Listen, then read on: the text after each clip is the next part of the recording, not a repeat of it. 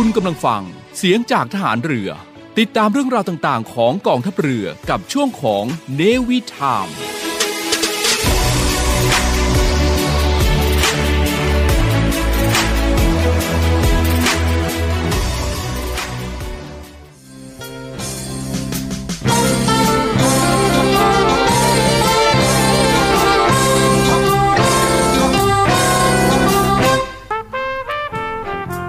ผู้มีความสุจริตและบริสุทธิ์ใจ แม้จะมีความรู้น้อย ก็ย่อมทำประโยชน์ให้แก่ส่วนรวมได้ มากกว่าผู้มีความรู้มาก แต่ไม่มีความสุจริตไม่มีความบริสุทธิ์ใจ พระราชดำรัสพระบาทสมเด็จ พระบรมชนากาธิเบศรมหาภูมิพลอดุลยเดชมหาราช บรมนาถบพิตรในโอกาสที่คณะผู้อำนวยการ และอาจารย์ใหญ่จากโรงเรียนต่างๆ ในเขตอำเภอดุสิตกลุ่มจิรดา เข้าเฝ้าทูลเกล้าถวายเงินโดยเสด็จพระราชกุศลตามพระราชอัธยาศัย ณพระดำหนักจิรดาละโหฐาน เมื่อวันที่ 18 มีนาคม พุทธศักราช 2523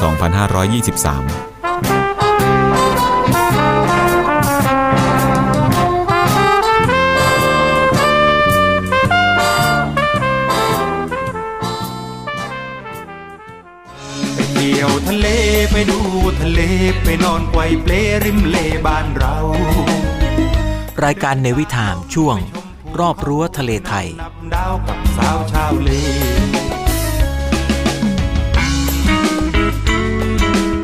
ดำเนินรายการโดยเนวิเบิร์ตทิติพันธ์ รื่นระวัตร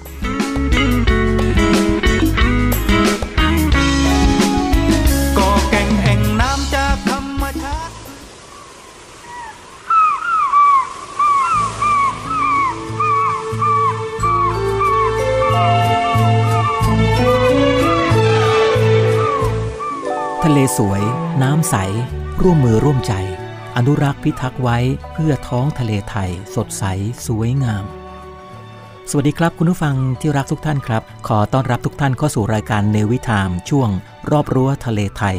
ดำเนินรายการโดยเนวิเบิร์ตทิติพันธ์รื่นระวัตเป็นประจำทุกวันจันทร์ ทางสถานีวิทยุเสียงจากฐานเรือ วังนันทอุทยาน คลื่นความถี่ 93 เมกะเฮิรตซ์ในช่วงเช้า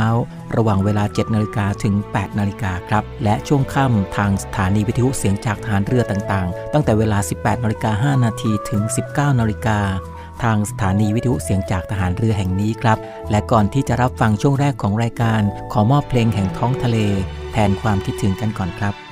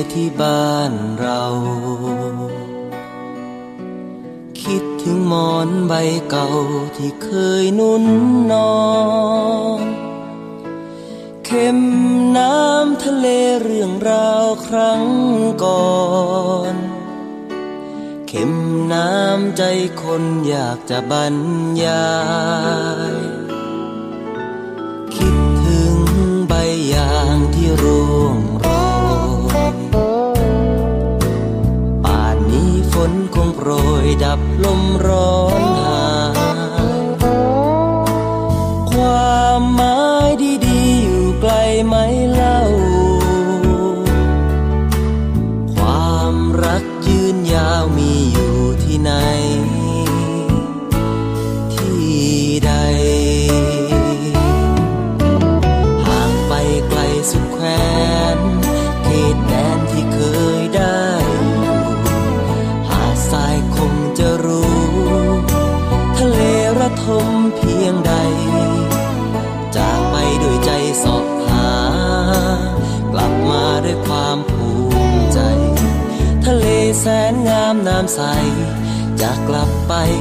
เพราะคิด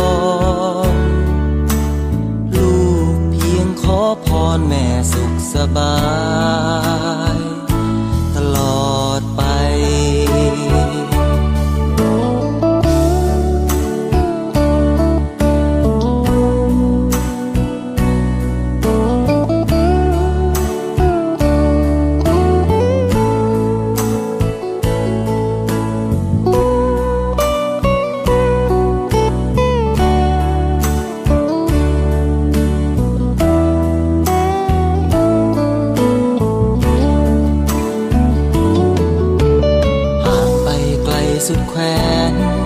เขตแดนที่เคยได้ หาทรายคงจะรู้ ทะเลระทมเพียงใดจะไปด้วยใจสอบหา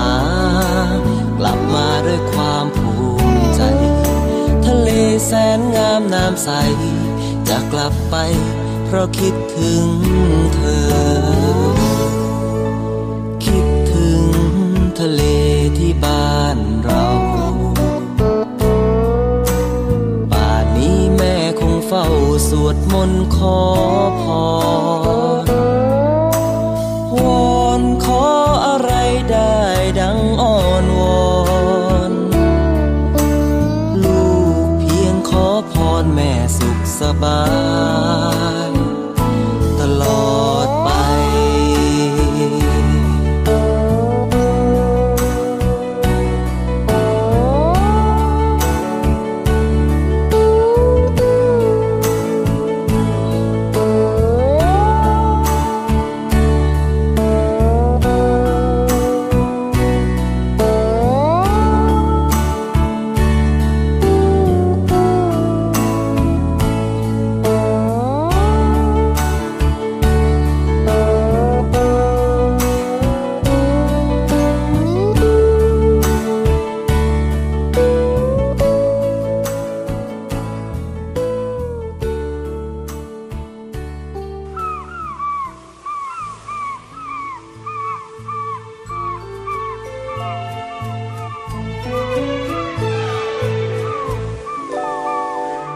ฟังกำลังรับฟังรายการในวิถามในช่วงรอบรั้วทะเลไทย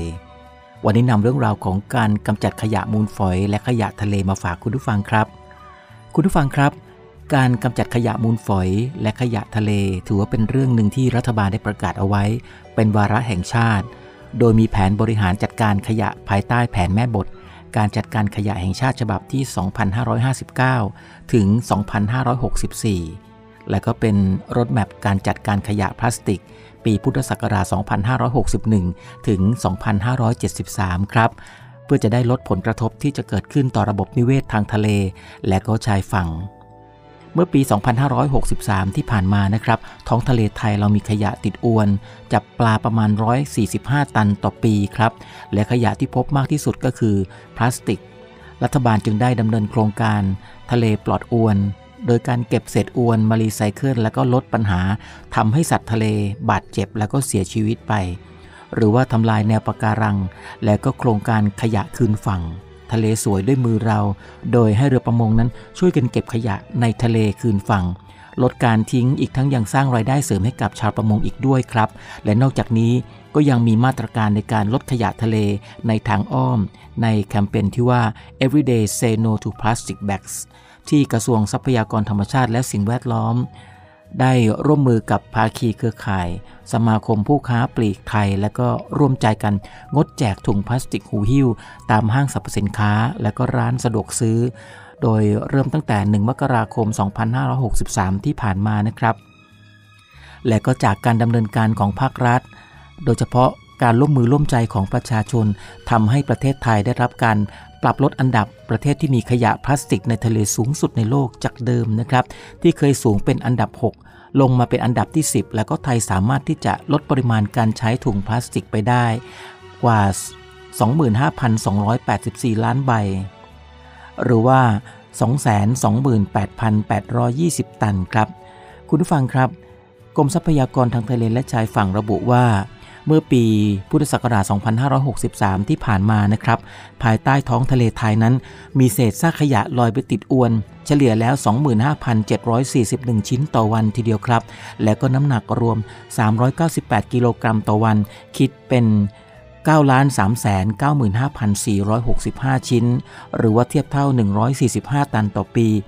โดยประเภทขยะมากแล้วก็พบมากที่สุดก็คือพวก พลาสติกแผ่นบาง มีมากถึงร้อยละ62 ของจำนวนชิ้นขยะทั้งหมดครับ และอันดับ 2 ก็ได้แก่พวกพลาสติกแข็งจำนวนร้อยละ15 แล้วก็วัสดุผ้าและไฟเบอร์จำนวนร้อยละ10 ครับคุณผู้ฟังครับ ต้นทางของขยะเหล่านี้นะครับล้วนมาจากน้ำมือของมนุษย์ทั้งสิ้น โดยมีที่มาจากสองแหล่งด้วยกันครับ นั่นคือบริเวณชายฝั่งทะเล และก็เกาะแก่งต่างๆ มักจะเป็นของเหลือใช้จากชุมชนใกล้ทะเล นิคมอุตสาหกรรม การท่องเที่ยวสันทนาการและก็การประมงครับ จากนั้นก็มาจากการขยะบนบกที่ทิ้งไม่ถูกต้องแล้วก็ไม่สมบูรณ์ทำให้สุดท้ายแล้ว เศษขยะที่เหลือเหล่านี้ก็จะไหลลงสู่ทะเล และก็กลายเป็น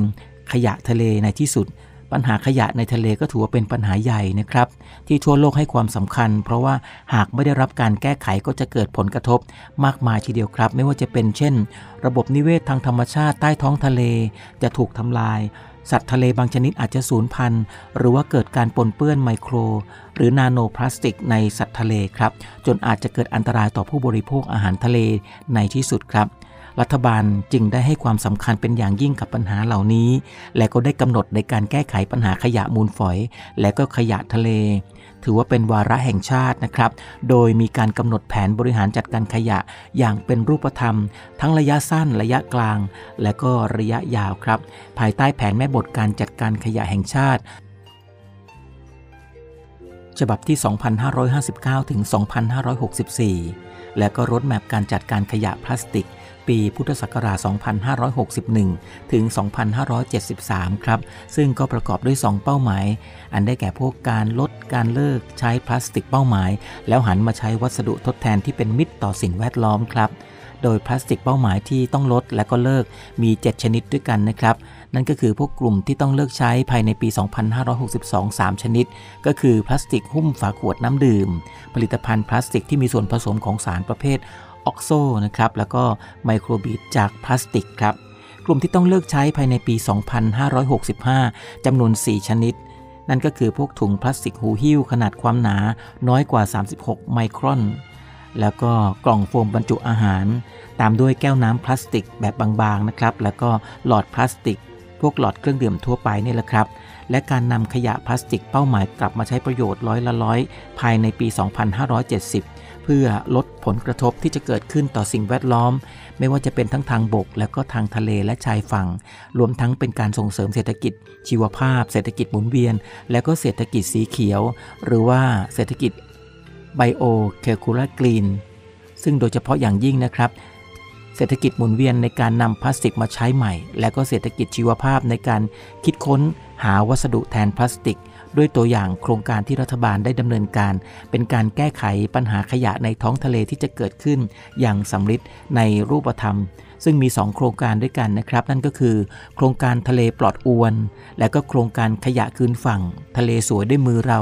ทั้ง 2 โครงการนี้ครับก็รับผิดชอบโดยกรมประมง และก็การบูรณาการร่วมมือกันระหว่างกรมประมง กับผู้ประกอบการชาวประมง ในการกำจัดขยะในทะเล ภายใต้แนวคิด การไม่สร้างขยะในท้องทะเล แล้วก็เก็บขยะในท้องทะเลมาแปลงเป็นทุน สร้างรายได้ให้กับชุมชน และก็นำไปพัฒนาชุมชน ด้วยการบริหารจัดการของชุมชนประมงนั่นเองครับ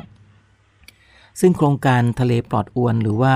Net Free Seas เป็นโครงการที่กรมประมงได้จับมือกับมูลนิธิ ความยุติธรรมเชิงสิ่งแวดล้อม แก้ปัญหาขยะที่เกิดจากเศษอวน และประมงก็นำล่องโดยพื้นที่ชายประมงชายฝั่งทะเล 5 จังหวัดด้วยกัน ได้แก่จังหวัดระยองจันทบุรี นครศรีธรรมราชสงขลา และก็พังงาครับ ซึ่งมีชาวประมงเข้าร่วมกว่า 700 คน จากทั้งหมด 47 ชุมชน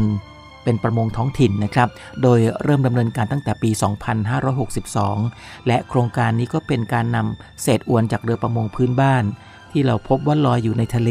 มาทำความสะอาด ก่อนจะส่งขายในราคากิโลกรัมละ 10 บาทครับให้กับโรงงานรีไซเคิลที่จะเข้าร่วมโครงการนี้เพื่อนำไปแปรรูปเป็นเม็ดพลาสติก รวมทั้งยังสามารถนำมาแปลสภาพเป็นของใช้ต่างๆ ได้มากกว่า 12 รายการ อย่างเช่นที่เปิดขวด ที่รองแก้ว ที่กดลิฟต์ส่วนประกอบของกระดานโต้คลื่น พรมปูพื้นเป็นต้นครับ และสินค้าเหล่านี้ก็ถูกส่งไปขายทั้งในประเทศและก็ต่างประเทศมากกว่า 1 0 0 0 0แสนชิ้นครับ เป็นอันว่าจะสร้างรายได้เสริมให้กับชาวประมง ด้วยการเริ่มโครงการตั้งแต่ปี 2562 มาจนถึงปัจจุบันครับ จะพบว่าสามารถลดขยะที่เกิดจากเศษอวนไปได้มากถึง 14,000 กิโลกรัมทีเดียวครับ แล้วก็เป็นการช่วยลดอันตรายที่อาจจะเกิดกับสัตว์ทะเลได้อีกด้วย เพราะเมื่อเศษอวนนั้นล่องลอยอยู่ในท้องทะเล นอกจากจะทำลายแนวปะการัง ก็ยังเป็นอันตรายต่อสัตว์ทะเล อย่างเช่นพวกวานปลาโลมา เต่าทะเล ซึ่งก็อาจจะถูกเศษอวน รัดจนบาดเจ็บแล้วก็เสียชีวิตได้ครับ อีกหนึ่งโครงการก็คือ ขยะคืนฝั่ง ถือว่าเป็นขยะคืนฝั่งทะเลสวยด้วยมือเรา เป็นโครงการที่กรมประมงร่วมกับสมาคมการประมงแห่งประเทศไทย และก็ชาวประมง 4,328 คน ร่วมมือกันรักษาสภาพแวดล้อมในทะเลและชายฝั่งให้สะอาดครับ โดยการเก็บขยะในทะเลคืนฝั่ง โดยมีศูนย์ควบคุมการแจ้งเรือเข้าออก หรือว่าปีโป้จำนวน 30 แห่งทั่วประเทศนะครับ เป็นหน่วยงานหลักในการตรวจสอบ และก็บันทึกปริมาณขยะ ที่ชาวประมงเก็บคืนสู่ฝั่ง และนอกจากนี้นะครับท่าเทียบเรือทุกแห่งที่จดทะเบียนกับกรมประมง ก็มีการจัดจุดรวบรวม แล้วก็คัดแยกขยะจากท้องทะเลด้วย ซึ่งโครงการนี้ก็ยังดำเนินงานด้านประชาสัมพันธ์ให้ชาวประมง ออกเรือ ลดการใช้ภาชนะ หรือว่าบรรจุภัณฑ์ที่ย่อยสลายได้ยาก ไม่เทเศษสิ่งของที่เหลือใช้ และก็เครื่องมืออุปกรณ์ และเครื่องใช้ต่างๆ ในเรือประมงลงสู่ท้องทะเลครับ ทั้งนี้ก็เริ่มโครงการเมื่อปี 2562 จบจนถึงวันที่ 31 พฤษภาคม 2564 ตรงนี้วัดผลได้นะครับ ก็สามารถเก็บขยะคืนฝั่งได้ 182,876 กิโลกรัม แล้วก็แบ่งเป็นขยะที่เก็บในเรือประมงจำนวน 139,682 กิโลกรัม แล้วก็ขยะจากทะเล 43,194 กิโลกรัมครับ ซึ่งส่วนใหญ่ก็เป็นเศษอวนครับคุณผู้ฟัง รองลงมาก็จะเป็นพวกขวดพลาสติก ขวดแก้วขยะก็จะเห็นได้นะครับว่าทั้งสองโครงการนี้ได้มีส่วนช่วยในการแก้ปัญหาขยะทะเล ให้มีประโยชน์และก็ประชาชนมีส่วนร่วมได้อย่างเป็นรูปธรรม ซึ่งก็เป็นประโยชน์ต่อการฟื้นฟู และอนุรักษ์ทรัพยากรทะเลในระยะยาวอย่างยั่งยืนครับ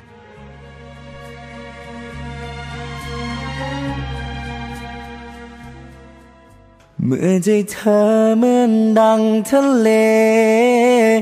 ความรักฉันเหมือนกับฝนทำดีสักกี่หนก็เหมือนฝนตกในทะเล เธอไม่เคยรู้ซึ่งอะไร ฉันฝันไปเองทั้งเพ พอเธอพอยิ่งฝืนไปต่อยิ่งเสียใจ เฮ้อ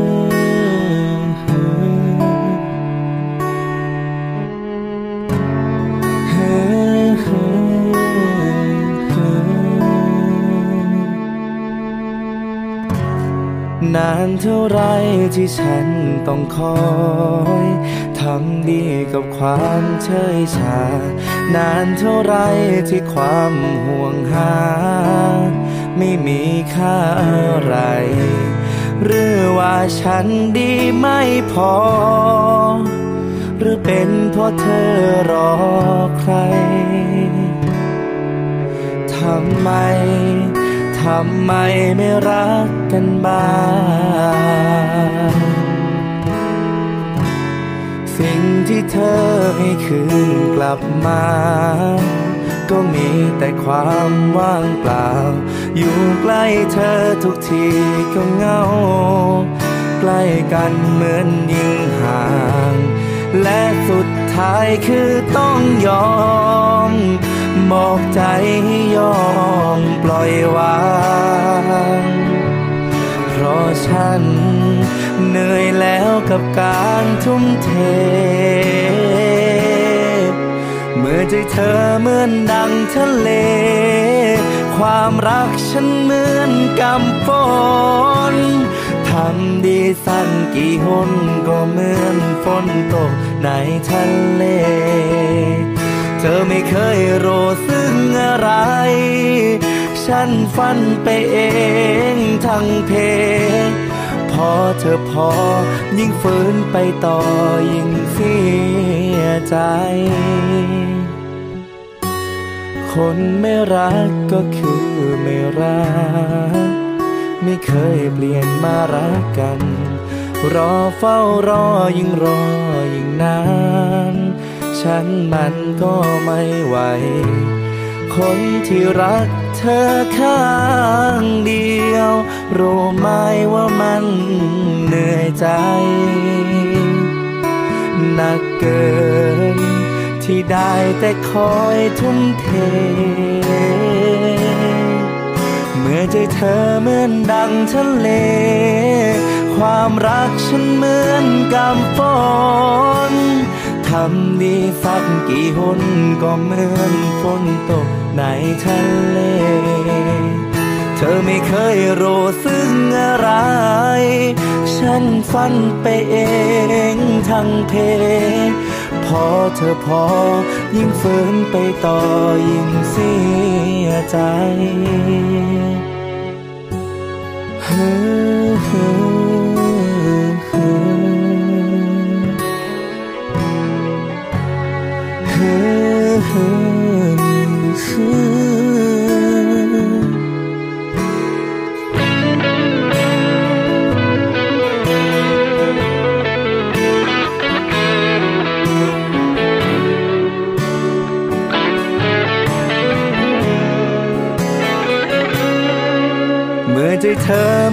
ดังทะเล ความรักฉันเหมือนกำฝนทำดีสั่งกี่หนก็เหมือนฝนตกในทะเล เธอไม่เคยรู้ซึ้งอะไร ฉันฝันไปเองทั้งเพพอเธอพอยิ่งฝืนไปต่อยิ่งเสียใจ พอเธอพอ ยิ่งรักไปต่อยิ่งเสียใจ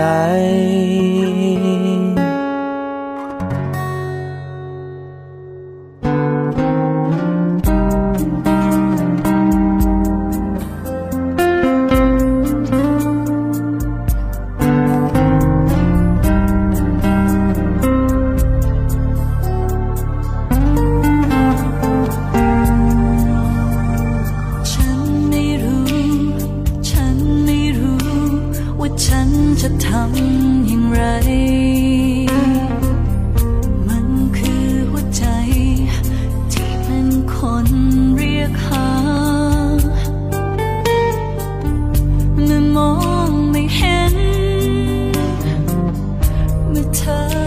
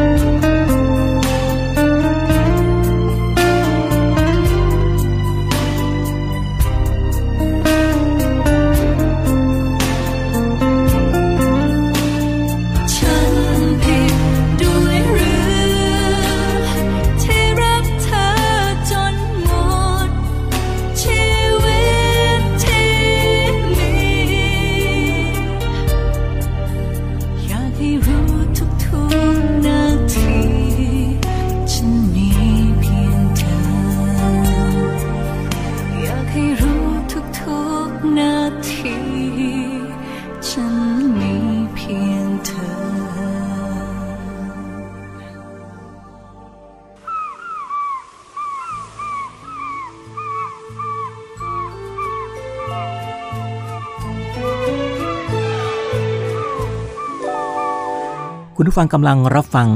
ในวิถามในช่วงรอบรั้วทะเลไทยครับ ในช่วงนี้นำคุณผู้ฟังมาพบกับเรื่องราวของสัตว์มีพิษทางทะเลครับ ซึ่งถือว่าเป็นเรื่องสำคัญที่สุด ในช่วงที่ประเทศของเรากำลังเปิดประเทศ และก็จะให้ประชาชนทุกท่านเข้ามาเที่ยวกันนะครับ ทะเลถือว่าเป็นเรื่องใหญ่ในการท่องเที่ยวครั้งนี้ครับ ซึ่งทะเลนั้น มีสัตว์ที่มีพิษอันตรายในช่วงที่มีกระแสเกี่ยวกับนักท่องเที่ยวถูกสัตว์ทะเลต่อยกัด และก็โดนพิษร้ายแรง ออกจะเห็นบ่อยๆ บางรายก็ไม่ร้ายแรงครับ แต่บางรายก็ถึงขั้นเสียชีวิต ไหนๆก็จะเที่ยวทะเลกันทั้งทีแล้วนะครับ คุณผู้ฟัง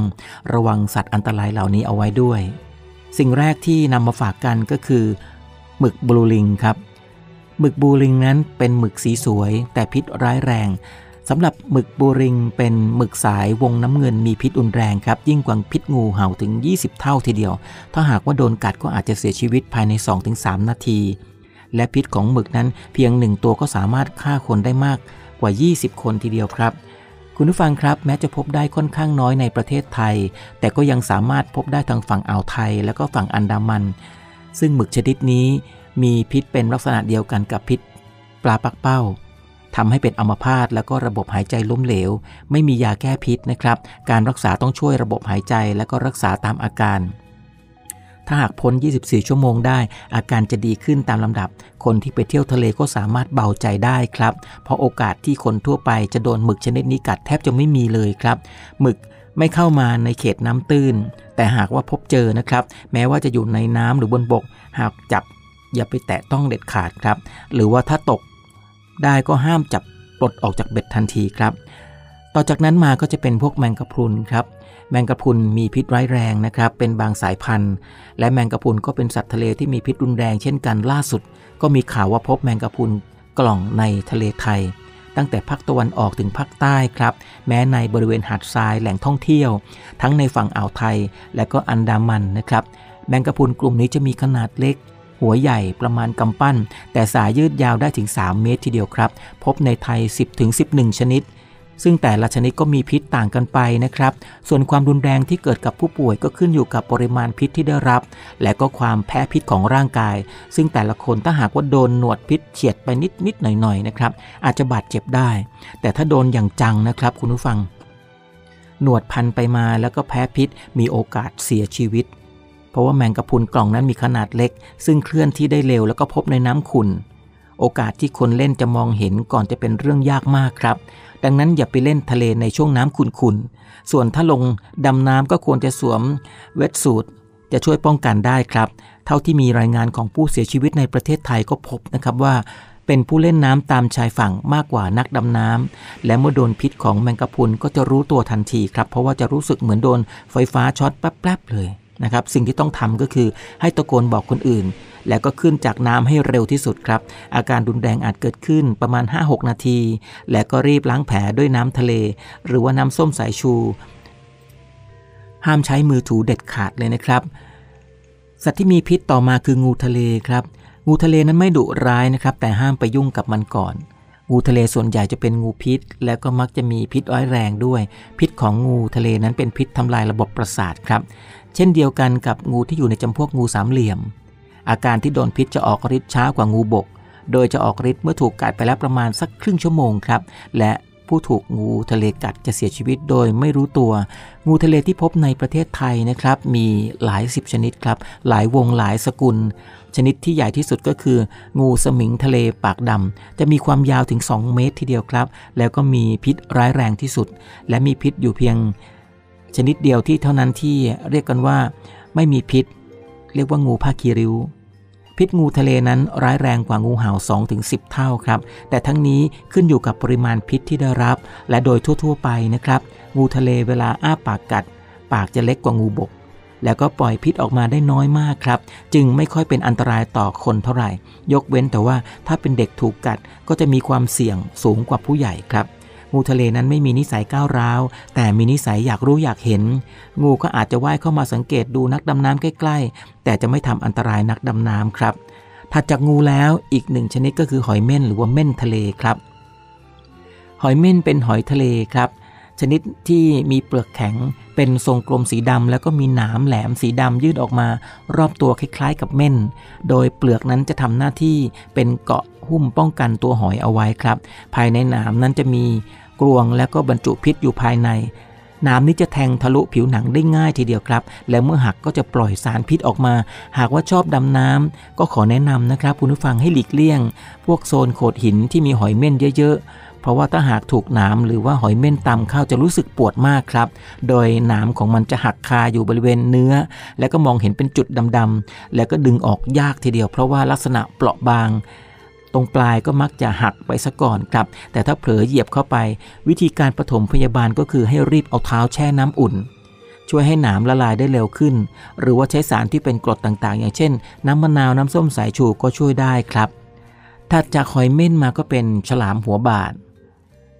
หรือว่าฉลามฟันคมครับ เจ้าตัวสุดท้ายนี้ไม่มีพิษครับ แต่มีฟันแหลมคมน่ากลัว หากว่าโดนกัดก็จะทำให้เกิดแผลเวอะหวะได้ และก็เสียเลือดมากครับ จนทำให้เสียชีวิต แต่ถ้าสังเกตก็จะพบว่ามักจะเป็นแผลขนาดใหญ่ รอบแผลนั้นมีลักษณะช้ำ ขอบบาดแผลฉีกขาด คล้ายๆ กับโดนของมีคมตัด แล้วก็ลึกไปจนถึงชั้นเนื้อ ฉลามหัวบาดสามารถพบได้ในทะเลไทย ที่ผ่านมานะครับ คนที่ถูกฉลามกัดในเมืองไทยนั้นมีน้อยมากครับคุณผู้ฟัง แต่ก็เป็นฉลามที่พบได้ทั่วโลก มีรายงานว่าจู่โจมคนเป็นประจำ ซึ่งก็ถือว่าติดอันดับ 1-3 ของฉลามอันตรายที่สุดครับ และนอกจากนี้ยังเป็นฉลามที่ว่ายน้ำตื้น และก็เข้ามาในบริเวณน้ำตื้นอยู่บ่อยๆ ฉลามไม่ได้ชอบคน ทำร้ายคนนะครับ ยกเว้นว่าฉลามนั้นว่ายเข้ามาเจอคน ซึ่งกำลังเล่นน้ำและจะเห็นว่าอะไรไหวๆก็เลยงับ เพราะคิดว่าเป็นอาหารนั่นเอง เมื่อรู้ว่าไม่ใช่อาหารก็จะไม่สนใจแล้วก็ว่ายหนีครับ บางทีที่เห็นว่าฉลามร้ายๆคนส่วนใหญ่เป็นเพราะมนุษย์เข้าไปลุกล้ำแหล่งอาศัย แล้วก็มันคิดว่าเป็นอาหารนั่นเองครับ นี่คือเรื่องราวดีๆ ที่นำมาฝากกันครับ กับสัตว์ที่มีพิษในท้องทะเลในช่วงของการท่องเที่ยวนี้ครับ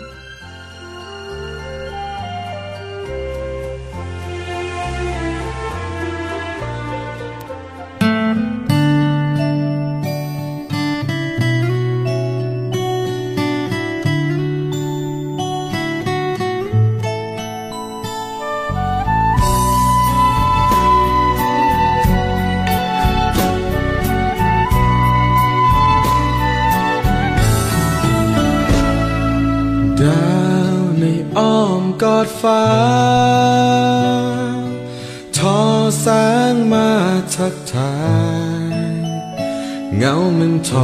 รมานกัดก่อนกินดวงใจ หรือต้องไทย บาดด้วยหยดน้ำตา ออกเดินทางตามฝันพารักดันดนมา ถ้ามองดาวดวงเดียวกัน เธอจะเห็นรอยน้ำตา และเสียงเรียกหาจาก หัวใจ ห่างออกไปทุกที ทุกที ไม่มีไม่เหลือเยื่อใยอย่าทำร้ายใจด้วยการจากลา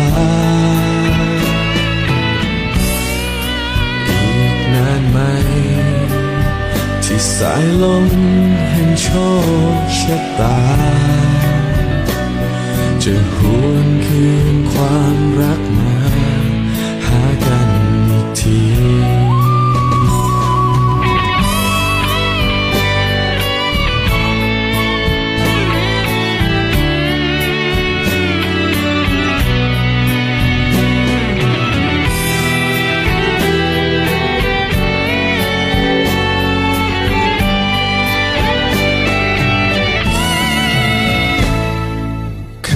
เคียงข้างสร้างฝัน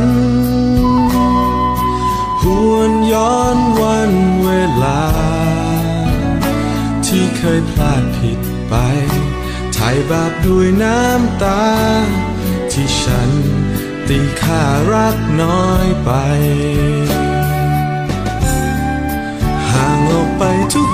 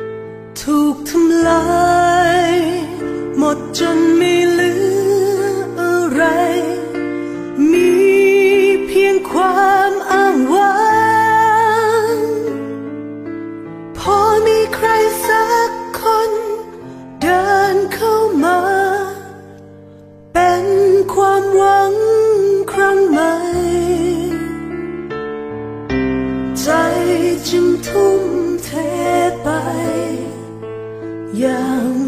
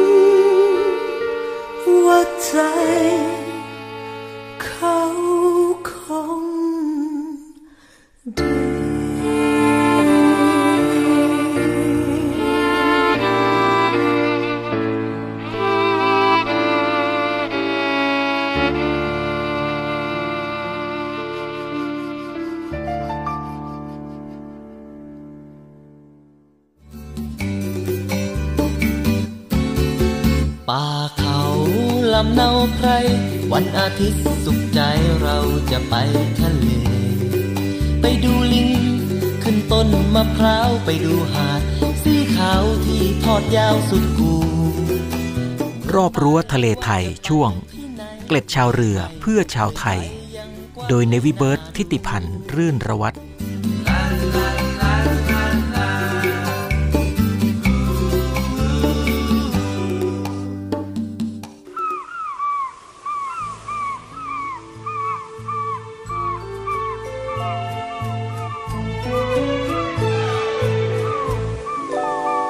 คุณผู้ฟังกำลังรับฟังในวิธามในช่วงรอบรั้วทะเลไทยครับ ในช่วงนี้พบกับเกล็ดชาวเรือเพื่อชาวไทยครับ วันนี้นำเรื่องราวของการชักบูดเรือ และพิธีบูชาแม่ย่านางเรือมาฝากคุณผู้ฟังครับ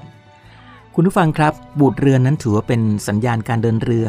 บอกทางเดินเรือในกรณีที่เรือเข้าในที่คับขัน บริเวณที่มีหมอกหรือว่าทัศนวิสัยไม่ค่อยดีนะครับ แล้วก็จะเรียกคนประจำเรือ ลงเรือ หรือว่าเรือสินค้าโดยสาร ใช้เรียกคนโดยสารให้ทราบว่าเรือนั้นเตรียมจะเดินทาง แล้วก็เป็นการทดลองบุตร ในกรณีพิเศษอย่างเช่น การแสดงความยินดีต้อนรับผู้มีเกียรติ ก็สามารถจะใช้บูดเรือได้นะครับพระบาทสมเด็จพระเจ้าอยู่หัวเสด็จผ่าน หรือว่าพิธีปล่อยเรือลงน้ำนอกจากนี้ก็ยังใช้เป็นสัญญาณภัยทางอากาศอีกด้วยครับ ไซเรนบูดที่แจ้งสัญญาณอันตราย หรือว่าบูดที่ใช้สำหรับสัญญาณเวลามีหมอก ก็ได้ชื่อว่าจากเทพธิดาในนิยายโบราณของกรีก ชื่อว่าไซเรน ซึ่งก็เป็นพวกที่มีความงดงามมาก แต่ก็มีความโหดร้าย พวกเธอใช้เสียงอันมหัศจรรย์ของเธอล่อให้ชาวเรือไปหาและก็ฆ่าเสีย แต่ว่าวีรบุรุษ หนุ่มอย่างยูลิซิสนะครับก็ยังสามารถเอาชนะได้ โดยการมัดตัวเองไว้กับเสากระดงเรือ และก็ให้พวกลูกเรือของเขานั้นอุดหูเสียจนไม่ได้ยินเสียงอะไรเลย และก็กระเชียงเรือผ่านย่านอันตรายไปอย่างปลอดภัยครับ นี่ก็ถือว่าเป็นเรื่องเล่าชาวเรือ แล้วก็เป็นการชักบูดเรือที่นำมาฝากกันครับ อีกหนึ่งเรื่องนะครับ นั่นก็คือพิธีบูชาแม่ยานางเรือครับ เข้าใจว่าแต่ก่อนนี้นะครับคุณผู้ฟังเรือรบลำใดจะญาตราออกทะเลกันทั้งที เขาจะมีพิธีรีตองเหมือนกันครับ และก็ถือว่าเป็นประเพณีของชาวเรือทีเดียว โดยมากมักจะเป็นเรือรบขนาดใหญ่สักหน่อย อย่างเช่นเรือปืนหรือว่าไม่ก็เรือตอร์ปิโดอะไรประมาณนี้นะครับ แต่ก็ทั้งนี้ทั้งนั้นเป็นการที่เป็นสิริมงคลของการออกเรือนั่นเองครับ ไม่ใช่เป็นการนิมนต์พระมาสวดมนต์หรือว่าการเลี้ยงส่งอะไร แต่ก็นับว่าเป็นพิธีที่ชาวบ้านไม่ค่อยจะได้พบเห็นเวลาทหารเรือเขาทำกันครับ เพราะว่าพิธีนี้ คนเดียวที่ทำได้และก็ทำเงียบๆไม่ต้องอึกกระทึกคึกโครมอะไร และก็ถ้าหากเรือลำใดไม่ค่อยสนใจ แล้วก็ลืมทำพิธีการตรงนี้นะครับ ก็อาจจะประกันไม่ได้ว่าจะเกิดความเป็นสวัสดิมงคล หรือว่าไม่เคยมีตัวอย่างมาแล้ว บางทีเครื่องจักรขัดข้องเอาเฉยๆอย่างนั้นละครับทำเอาต้นกลนั้นปวดหัว หรือว่าไม่ยอมออกเรือ และก็ไม่แล่นออกไปติดตื้นนะครับ จนใครต่อใครเขานับไม่ถ้วน นอกจากนี้ยังมีอุบัติเหตุอื่นๆครับอีกหลายอย่าง แบบไม่น่าเชื่อ ยิ่งเป็นยามสงครามนะครับ พิธีอย่างว่านี้ ถือว่ามีความสำคัญทีเดียวครับ และดูเหมือนจะมีอิทธิพลเกี่ยวกับความเชื่อถือ เป็นทวีคูณของพวกชาวเรือ เท่านั้นก็จะมักจะรู้ดีว่าเหตุการณ์เหล่านี้นะครับ ได้เกิดขึ้นและก็จะไม่ให้บังเกิดขึ้นได้อย่างไร พวกเขาคงมีความเชื่อศรัทธาอะไรสักอย่างหนึ่งเป็นแน่ ท่านทายสิครับ ว่าพิธีดังกล่าวนี้ควรจะเป็นพิธีอะไร แล้วก็มีบางท่านนั้นอาจจะยังไม่ทราบนะครับ จะบอกให้ก็คือพิธีบูชาแม่ย่านางเรือ พิธีบูชาแม่ย่านางเรือนั้นเรือใหญ่ๆ ครับคุณผู้ฟังมักจะถือกันว่ามีแม่ย่านางเรือคุ้มครองรักษา เช่นเดียวกับบรรดา สิ่งใหญ่ ๆ ทั้งหลายทั่ว ๆ ไปล่ะครับเช่นเดียวกับต้นไม้ใหญ่ก็ยังมีลูกเทวดานะครับ ดังนั้นเวลาเรือรบจะออกทะเลกันแต่ละครั้งผู้บังคับการเรือก็จะเป็นผู้ทำพิธีเงียบๆครับดังก็คือจัดดอกไม้ทูบเทียน ไปกราบไหว้บูชาแม่ย่านางเรือ ที่บริเวณตอนหัวเรือสุด แล้วก็กล่าวคำอธิษฐาน ขอให้มีความเป็นสิริมงคลต่างๆ นานา เพื่อจะได้กล่าวคำอธิษฐานจบแล้ว ก็เป็นอันเสร็จพิธีครับ นี่คือเกร็ดความรู้ชาวเรือเพื่อชาวไทยที่นำมาฝากคุณผู้ฟังกันครับ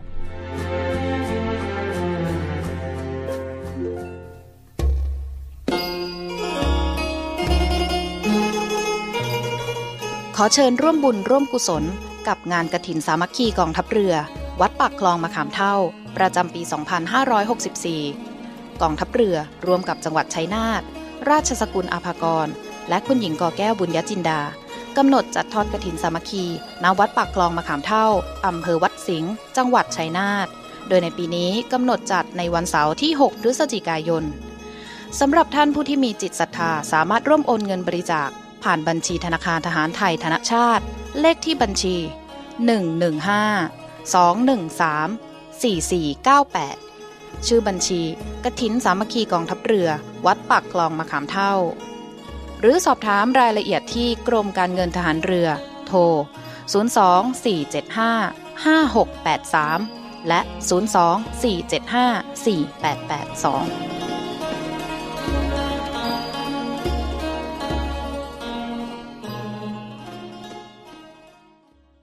คนหนึ่งรอ แต่อีกคนก็ปล่อยให้รอ เสียงหัวใจบอกให้ฉันพอ มันเหนื่อยมันท้อหัวใจเต็มที่ รอนานๆจนความหวังฉันเริ่มริบรี สุดท้ายตอนจบของเรื่องราวนี้ คงมีแค่ฉันที่ต้องเสียใจ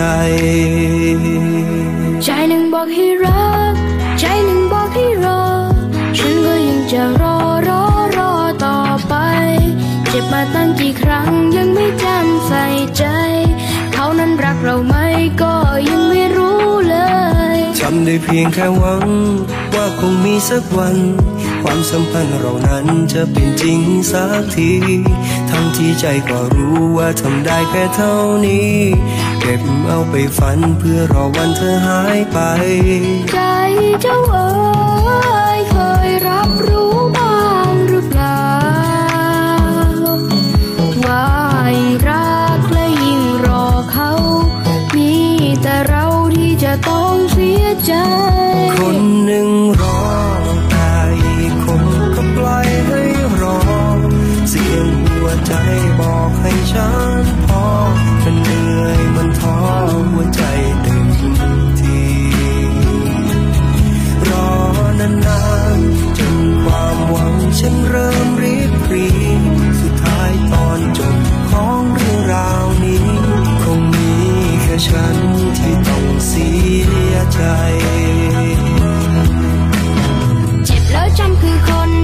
ทนเป็นคนสำคัญ เจ็บแล้วยังต้องทนทุกวันฉันเองก็ยังไม่เข้าใจ ตัดใจมาตั้งกี่ครั้งก็ยังจะรออยู่เรื่อยไป ตอนจบเป็นไงฉันรู้ดีแต่ตอนนี้ไม่มีเธอจะก็ทนไม่ไหวทักเธอไปก็ทอนแล้วทำไมไม่พอ รักที่แดงต้องวอนวอนขอเพื่อไรเธอนั้นจะรับรู้ มันทรมานที่ต้องรอ รอรอ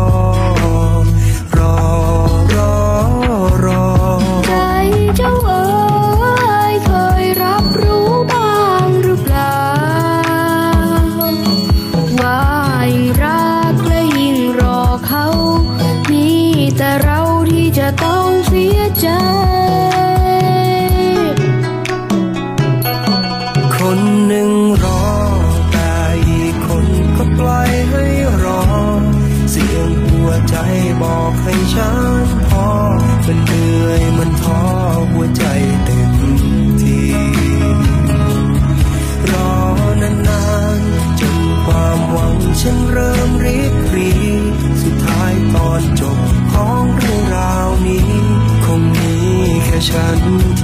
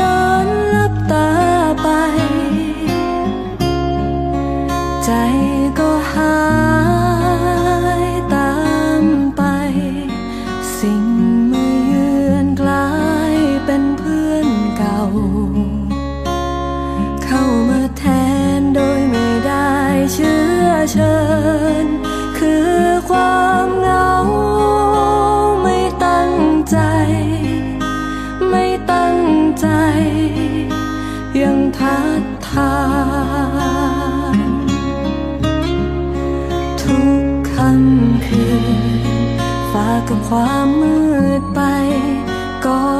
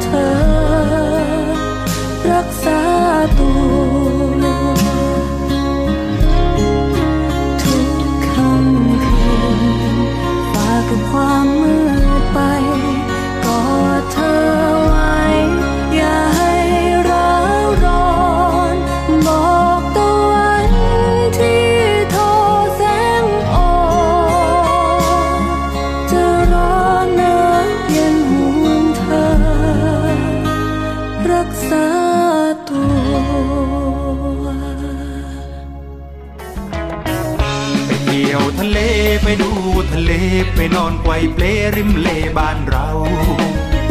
ไปเดินตากลมไปชมภูเขาไปนอนนับดาวกับสาวชาวเล ติดตามเรื่องราวข่าวสารทางทะเลอย่างสุขใจ กับช่วงรอบรั้วทะเลไทยได้ ในรายการเนวิถามทุกวันจันทร์ ทางสถานีวิทยุเสียงจากฐานเรือ วังนันทอุทยาน คลื่นความถี่ 93.0 เมกะเฮิรตซ์ในช่วงเช้า ระหว่างเวลา 7 นาฬิกาถึง 8 นาฬิกา และสถานีวิทยุเสียงจากฐานเรือต่างๆ ตั้งแต่เวลา 18 นาฬิกา 5 นาทีถึง 19 นาฬิกา ทางสถานีวิทยุเสียงจากฐานเรือแห่งนี้เก็บเสื้อเก็บผ้าดับภายใส่เปเอาความทุ เศร้าความเหงาโยนเลแล้วมาหาเฮล่องเลเล่นลมไปเที่ยวทะเลไปดู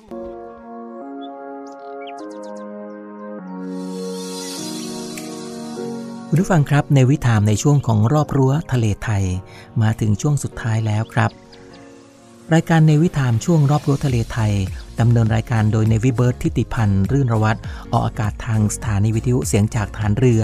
วังนันทอุทยาน คลื่นความถี่ 93 เมกะเฮิรตซ์ในช่วงเช้า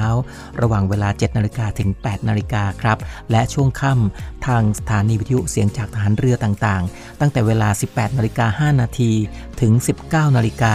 ทางสถานีวิทยุเสียงจากฐานเรือแห่งนี้ครับสำหรับวันนี้หมดเวลาลงแล้วครับ พบกันใหม่ในครั้งต่อไป